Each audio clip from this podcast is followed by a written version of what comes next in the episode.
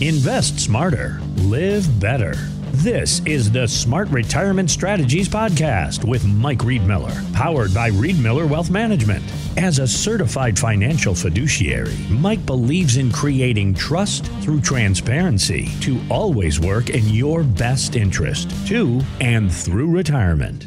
Now, the Smart Retirement Strategies Podcast with Mike Riedmiller. Now, we've heard all the stories about how Social Security may not be able to pay what the government has promised. And there's this article from the Motley Fool that said Congress may consider moving the full benefit age up from 67 to either 68 or 69, and then move the start date up from 62 to 63 or 64. So, Mike, I mean, how much would this change retirement planning for your clients? I know a lot of people like to go ahead and take Social Security right away at 62. Well, Allie, you're full of good news this morning. As always. well, yeah, well, we watch the news and see the things online and, and talking to friends and family. It's very common out there, all the different concerns out there. But specific to uh, Social Security, I think it's very likely that they're going to be increasing the ages. And we've seen that in the past. It's likely to happen again.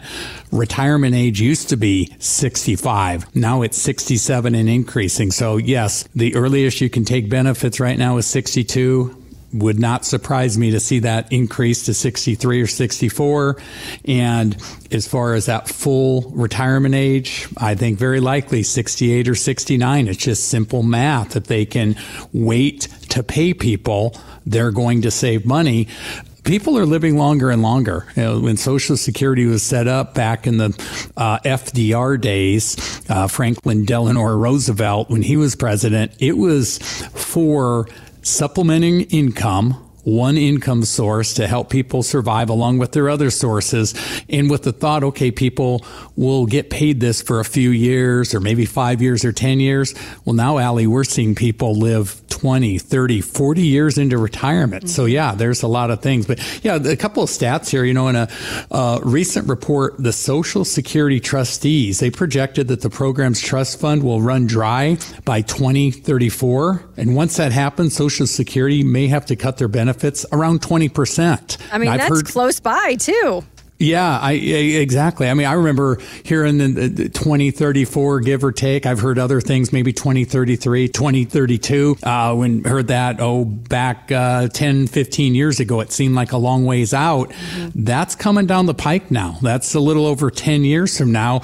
And maybe they cut benefits by 20%, maybe more. We don't know. But also, taking Social Security at 62 is certainly an option right now. And it's likely to be an option in the near term if you are years away from retirement, Social Security's rules could end up looking quite different by the time you're ready to wrap up your career. Allie, here's what I'd say. If you have not started taking Social Security yet, regardless of your uh, age or situation, so if you're in your later 50s or into your 60s, give my office a call, 402 524 5554.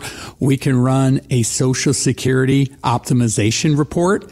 Now, if you've already taken Social Social Security. Okay, great. But let's chat about your situation and your different income sources to make sure you've got enough income and coming from enough sources. So, Allie, I can help people on both sides, whether they've started taking Social Security or they have not. There's different moving parts. Again, the first five callers we're going to be able to chat with or help today 402 524 5554.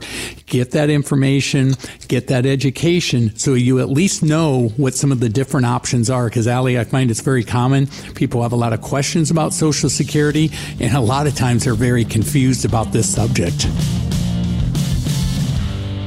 Are an independent financial services firm helping individuals create retirement strategies using a variety of financial and insurance products to custom suit their needs and objectives. Investment advisory services offered through Impact Partnership Wealth, LLC, a registered investment advisor firm. Riedmiller Wealth and IPW are not affiliated firms. Exposure to ideas and financial vehicles discussed should not be considered investment advice or recommendation to buy or sell any financial vehicle. Past performance is not a guarantee of future results. Investments can fluctuate and when redeemed may be worth more or less than when originally invested. Riedmiller Wealth is not not affiliated with nor endorsed by the Social Security Administration or any government agency and does not provide legal or tax advice. Please consult with your attorney, accountant, and or tax advisor for advice concerning your particular circumstances. Annuity guarantees rely solely on the financial strength and claims paying ability of the issuing insurance company. By contacting us, you may be provided with information about insurance and annuity products offered through Michael Riedmiller, Nebraska Insurance License number 17294119.